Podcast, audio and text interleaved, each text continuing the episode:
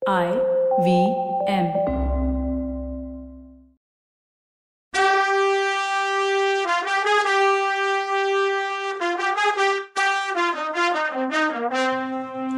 வணக்கங்க, நான் கவிதா பேசுறேன். வெல்கம் டு கதை பாட்காஸ்ட் சிவகாமியின் சபதம். இது எபிசோட் நம்பர் 11. இந்த எபிசோடோட டைட்டில் போர் வாழும் வேலுமா பெருசு, கண் வாழும் வேலும் காவியமே சொல்லுமே. ரதியே கூட்டிட்டு போன்னு அத்தை சொன்னதும் அப்பாவும் அந்த பிட்சுவும் ஏதோ விவாதம் பண்ணிட்டு இருக்காங்க. அது முடிகிற வரைக்கும் நான் தாமரை குளத்துக்கு போயிட்டு வரேன்னு சொல்லிட்டு சமையல் கட்டை தாண்டி வீட்டு கொல்லை பக்கம் போனான். அங்க மல்லிகை, முல்லை, பாரிஜாதம், சம்மங்கி மாதிரி நிறைய செடிகளும் கொடிகளும் இருந்துச்சு. அதையெல்லாம் தாண்டி மரங்கள் நிறைய இருந்த காட்டு பிரதேசத்துக்குள்ள சிவகாமி நுழைஞ்சா. அப்போ ரதிக்கிட்ட பேசிக்கிட்டே போனான். என்ன ரதி, அப்பாவுக்கு என் அரங்கேற்றத்தப்போ 2 பேர் வரலான்னு தான் வருத்தமா. இந்த புத்த பிட்சு வந்து என் அரங்கேற்றத்தை பார்க்கலன்னு யார் அழுதா? யார் என்னை பாராட்டணும்னு ராத்திரி பகலா கஷ்டப்பட்டு இந்த நாட்டியத்தை கத்துக்கிட்டனும் அவர் அன்னைக்கு வரல. இந்த பல்லவ நாட்டிலேயே யார் பெரிய ரசிகரோ அவர் வரல. 7 வருஷத்துக்கு முன்னாடி நான் உன்ன மாதிரி சின்ன குழந்தையா இருந்தப்போ என் கூட தான் கை கோத்து ஆடுவேன்னு அடம் பிடிச்சாரோ, எனக்கும் இந்த நடனத்தை கத்துக்குடுன்னு என் தாவாயை பிடிச்சி கெஞ்சினாரோ அவர் வரல. ரதி, நீ ஏன் சொல்லு, இந்த ஆம்பளைங்க மாதிரி பொல்லாதவங்க இந்த உலகத்துல உண்டான்னு கேட்டா. பாவம் வாயில்லாத ரதி அது என்ன சொல்லும்?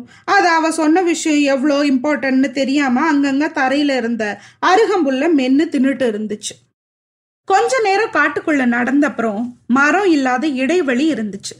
அந்த இடத்துல ஒரு அழகான தடாகம், அதாவது குளம் இருந்துச்சு. அதுல தாமரையும் செங்கழு நீரும் நீலோத்பலமும் செழிச்சு வளர்ந்துருந்துச்சு. சிவகாமி அந்த குளத்துல இறங்கி கரையோரமா நின்று தண்ணியில தன்னோட நிழலை பார்த்து பேசினான்.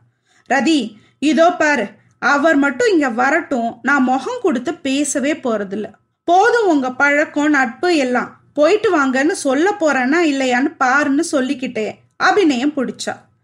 அவ அந்த குளக்கரையோரம் வந்து நின்ன கொஞ்ச நேரத்துல ஒரு உயர்ஜாதி குதிரை காட்டுல வந்து நின்னுச்சு. அது மேல உட்கார்ந்திருந்தவர் சத்தம் போடாம இறங்கி குளத்துக்கிட்ட வந்தாரு.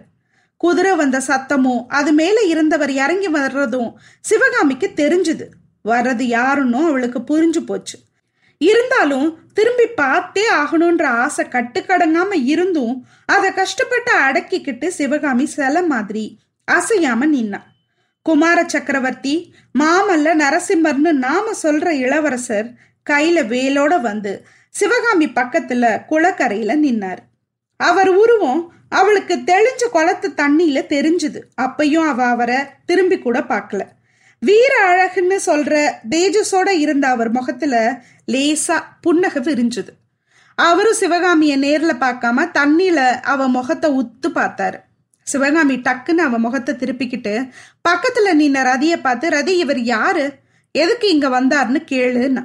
இதை கேட்ட நரசிம்மர் முகத்துல இருந்த புன்னகை கொஞ்சம் மறைஞ்சிச்சு, புருவம் நெறிஞ்சுது.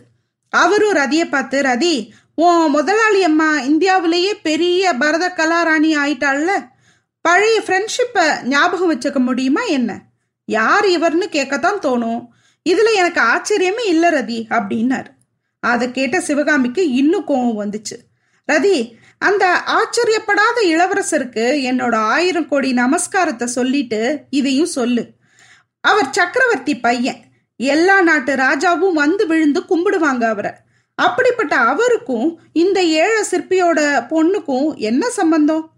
8வது பழத்துக்கு ஆசைப்பட்டது ஏன் தப்புதான்னு, ஏன் முட்டாள்தான்னு புரிஞ்சிருச்சு ரதி, புரிஞ்சிருச்சுன்னு உணர்ச்சி பொங்க பேசினான். மாமல்லருக்கு சிரிப்பு வந்துச்சு. அதை அடக்கிக்கிட்டு கிண்டல் பண்ற மாதிரி, ரதி, ஓ முதலாளி அம்மாவுக்கு ஒரு விஷயத்த ஞாபகப்படுத்து. நாட்டிய சாஸ்திர மேத சிவகாமி தேவி இப்போ ஆடுற இடத்துல, அதாவது மண்டபத்திலேயோ அரங்கத்திலேயோ இல்லை. அபிநயம் பிடிக்க வேணாம். நடனம், நாட்டியம், ஹஸ்தம், அபிநயம் இதெல்லாம் மறந்துட்டு ஒதுக்கி வச்சுட்டு என் கூட சாதாரணமா பேச சொல்லுன்னாரு. சிவகாமி கண்ணு கோவத்துல செவந்து போச்சு. ஆமா ரதி, ஆமா, நான் நடன அரங்கத்துல நடிக்கிற நாடகக்காரி தான். காஞ்சி சக்கரவர்த்தி பையன் எங்க, ஆயன சிற்பி பொண்ணு எங்க, மாமல்லரை பாக்குறதுக்கே அரண்மனையிலையும் அந்த புறத்திலையும் வளர்ற எத்தனையோ ராஜகுமாரிங்க தவம் கிடக்குறாங்க. மேடையில் ஏறி ஆடுற இந்த பொண்ணை அவருக்கு எப்படி ஞாபகம் இருக்குன்னு சிவகாமி சொன்னப்போ அவ குரல் தழுதழுத்து கண்ணில் தண்ணி வந்துச்சு. நரசிம்மவர்மருக்கு என்னவோ போல ஆயிடுச்சு. அவர் காதலோட, சிவகாமி ஏன் இப்படி பேசுற? இந்த பல்லவ ராஜ்யத்துக்கு நான் உண்மையிலேயே அரசனா ஆகும்போது உன்கிட்ட வந்து பதவியை உன் காலடியில வைப்பேன், சமர்ப்பிப்பேன். என் மனசு உனக்கு தெரியாதான்னு கேட்டாரு. அவ அப்பவும் சரியாகல. திரும்ப ரதியை பார்த்து, ரதி, காவியத்திலையும் கதைகள்லையும் ஆண்களோட நயவஞ்சகத்தை பத்தி எவ்வளவோ கேள்விப்பட்டிருக்கேன். ஆனா அவங்களாம் நரசிம்மவர்மர் முன்னாடி மண்டி போடணும்னா மாமல்லருக்கு இப்ப வந்துச்சே கோவம். சிவகாமி, ஏன் இன்னைக்கு இப்படி பேசுற? எவ்வளோ ஆசையோட உன்னை தேடி வந்திருக்கேன், எவ்வளவோ விஷயங்கள் பேச நினைச்சேன். நான் வந்ததே உனக்கு பிடிக்கல போல, நான் கிளம்புறேன்னு ஒரு அடி எடுத்து வச்சார்.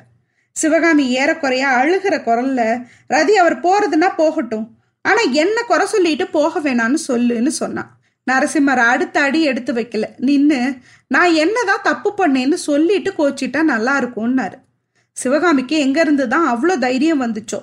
பொன் சிங்கம் மாதிரி அவரை திரும்பி பார்த்து, என்னோட நாட்டியத்தை பற்றி எப்படிலாம் பாராட்டி பேசினீங்க, எப்படிலாம் என் முன்னாடி புகழ்ந்தீங்க, இப்படிலாம் பேசிட்டு எப்படி என் அரங்கேற்றத்துக்கு கூட வராமல் இருந்தீங்கன்னு கோவக்கனல் பறக்க கேட்டா. நரசிம்மர் கலகலன்னு சிரிச்சிட்டாரு. இதை முன்னாடியே சொல்லியிருக்க கூடாதா? நான் அரங்கேற்றத்துக்கு வரலன்னு உனக்கு யார் சொன்னா? மேலே உப்பரிகையில் என் அம்மாவோடையும் மற்ற பெண்மணிகளோடையும் உக்காந்து பார்த்துட்டு இருந்தேன். அவங்களுக்கு பரதநாட்டியத்தோட நுணுக்கங்களை பற்றி அவங்களுக்கு எடுத்து சொல்லிட்டு இருந்தேன். நான் சபையில் நேரில் வந்து உட்காந்தா ஒருவேளை ஓ ஆட்டத்துக்கு தொந்தரவாக இருக்குமோன்னு பயந்தேன். அதுக்கு இவ்வளோ ஆர்ப்பாட்டமானு கேட்டப்போ சிவகாமி முகத்தில் அது வரைக்கும் இல்லாத சந்தோஷமும் மலர்ச்சியும் வந்துச்சு. நரசிம்மரை காதலோட பார்த்து, இதை ஏன் நீங்கள் முன்னாடியே சொல்லலைன்னு கேட்டா.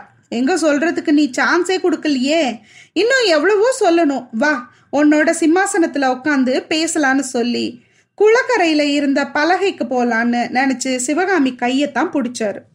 டக்குன்னு கையை இழுத்துக்கிட்டு மான் மாதிரி துள்ளி குதிச்சு கரையேறினான். அவங்க ரெண்டு பேரும் மரத்தடியில் இருந்த பலகையில் உட்கார்ந்தாங்க. ரதி பக்கத்தில் நின்றுட்டு இருந்துச்சு. இனி நம்ம அவசியம் இவங்களுக்கு தேவையில்லைன்னு அதுக்கு புரிஞ்சுதோ என்னவோ, அது குளத்தோரமாக புல்லை தேடி போச்சு. பலகையில் உட்காந்தும் கூட சிவகாமி வேற பக்கம் திரும்பிட்டு இருந்தா. இன்னும் என்ன கோவம் சிவகாமி, இப்படி நீ பிடிவாதம் பிடிச்சா என்கிட்ட கொஞ்சம் கூட காதல் இல்லைன்னு தான் எனக்கு தோணும்னாரு. உடனே அவ நரசிம்மர் முகத்தை நிமிர்ந்து பார்த்து, உங்களுக்கு மட்டும் என் மேல பிரியம் இருக்கா? இருந்தா இந்த 3 நாளா என்னோட ஞாபகமே இல்லாம போச்சு ஏன் அப்படின்னு கேட்டா. இந்த 3 நாளா நானும் உன்னை பார்க்கணும்னு தான் துடிச்சிட்டு இருந்தேன். ஆனா முக்கியமான ராஜாங்க வேலைங்க இருந்துச்சு. அன்னைக்கு உன்னோட அரங்கேற்றத்தை பாதியில் முடிக்கிற மாதிரி ஆனது ஏன்னு உனக்கு தெரியும்ல. பல்லவ நாட்டுக்கு பல வருஷமா வராத யுத்தம் வந்திருக்குன்னு அவர் சொன்னப்போ சிவகாமி இடையில நானும் கேள்விப்பட்டேன். யுத்தம் வந்துருச்சோன்னு நினச்சி கவலைப்பட்டுட்டு இருந்தீங்களா அப்படின்னு கேட்டா. கவலையா?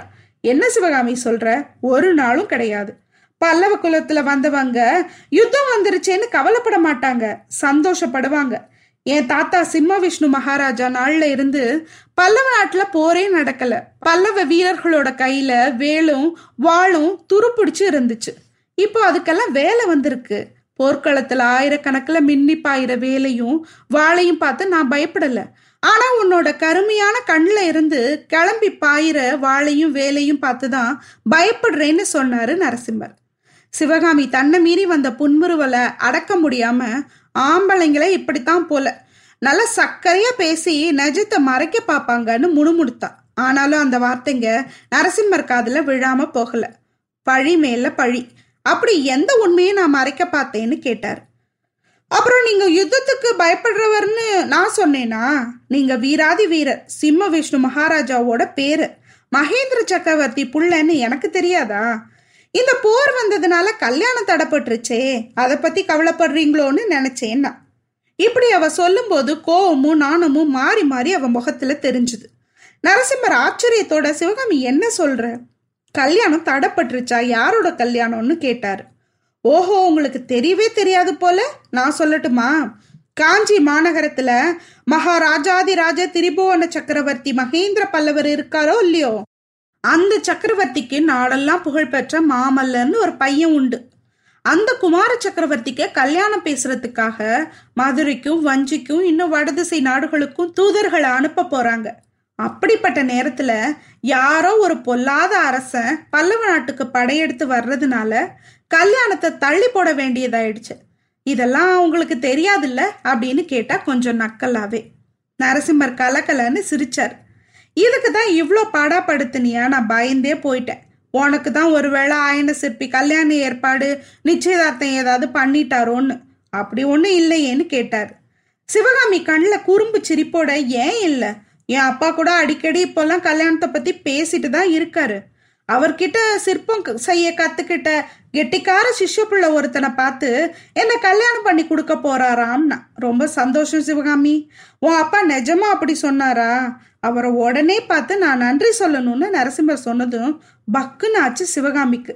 அட்டாக் வராத குறை. அவள் கலக்கமான குரல்ல, ஆனால் நான் அதுக்கு ஒத்துக்கல, எனக்கு கல்யாணமே வேணாம், புத்த பிட்சுனி ஆக போறேன்னு சொல்லிட்டேன்னா. என்னது, நீயா புத்த பிட்சுனியா? ஆயனர் மகளா இப்படி பேசுறது? சிவனும் பெருமாளும் உனக்கு என்ன கெட்டது பண்ணாங்க?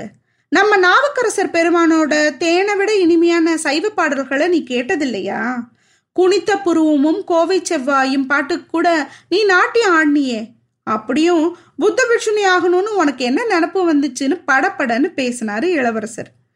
எனக்கு சிவன் மேலேயோ பெருமாள் மேலேயோ வெறுப்பு ஒன்றும் இல்லை, கல்யாணத்து மேலே தான் வெறுப்பு. புத்த பிட்சுனி ஆகி நாடு நாடா போக போறேன்னு சிவகாமி தலையை குனிஞ்சுக்கிட்டே சொன்னான்.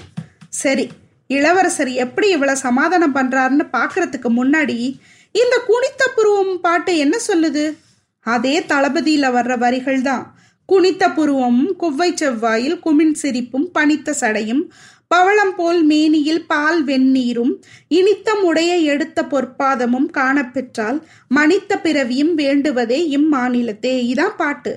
இது வர்ணிக்கிறது என்னவோ சிவபெருமான் தோற்றத்தையும் அவரோட ஒற்றை கால தூக்கின அந்த அபிநயம். திருவடியை பார்த்தா, அதாவது ஆனந்த தாண்டவத்தை பார்த்தா மனித பிறவிக்கு அது போதும்னு சொல்லுது பாடல். இதுல கங்கையும் வர்றா. கங்கை பேராற்றலையும் வேகத்தையும் தாங்கின சிவனை குறிக்குது. இதுல கடவுள் நடராஜர் எந்த காலை எடுத்து ஆடுறார்? இடது கால். இது அம்பிகைக்கு உரியது. இன்பத்திலையும் துன்பத்திலையும் இரண்டரை கலந்து அம்பிகையோட ஆனந்த தாண்டவம்னு குறிப்பிடுறார் கடவுள். அடுத்த வாரம் சிவகாமியும் நரசிம்மரும் எப்படி சமாதானம் ஆகுறாங்கிறத பார்க்கலாம். அது வரைக்கும் நன்றி, வணக்கம்.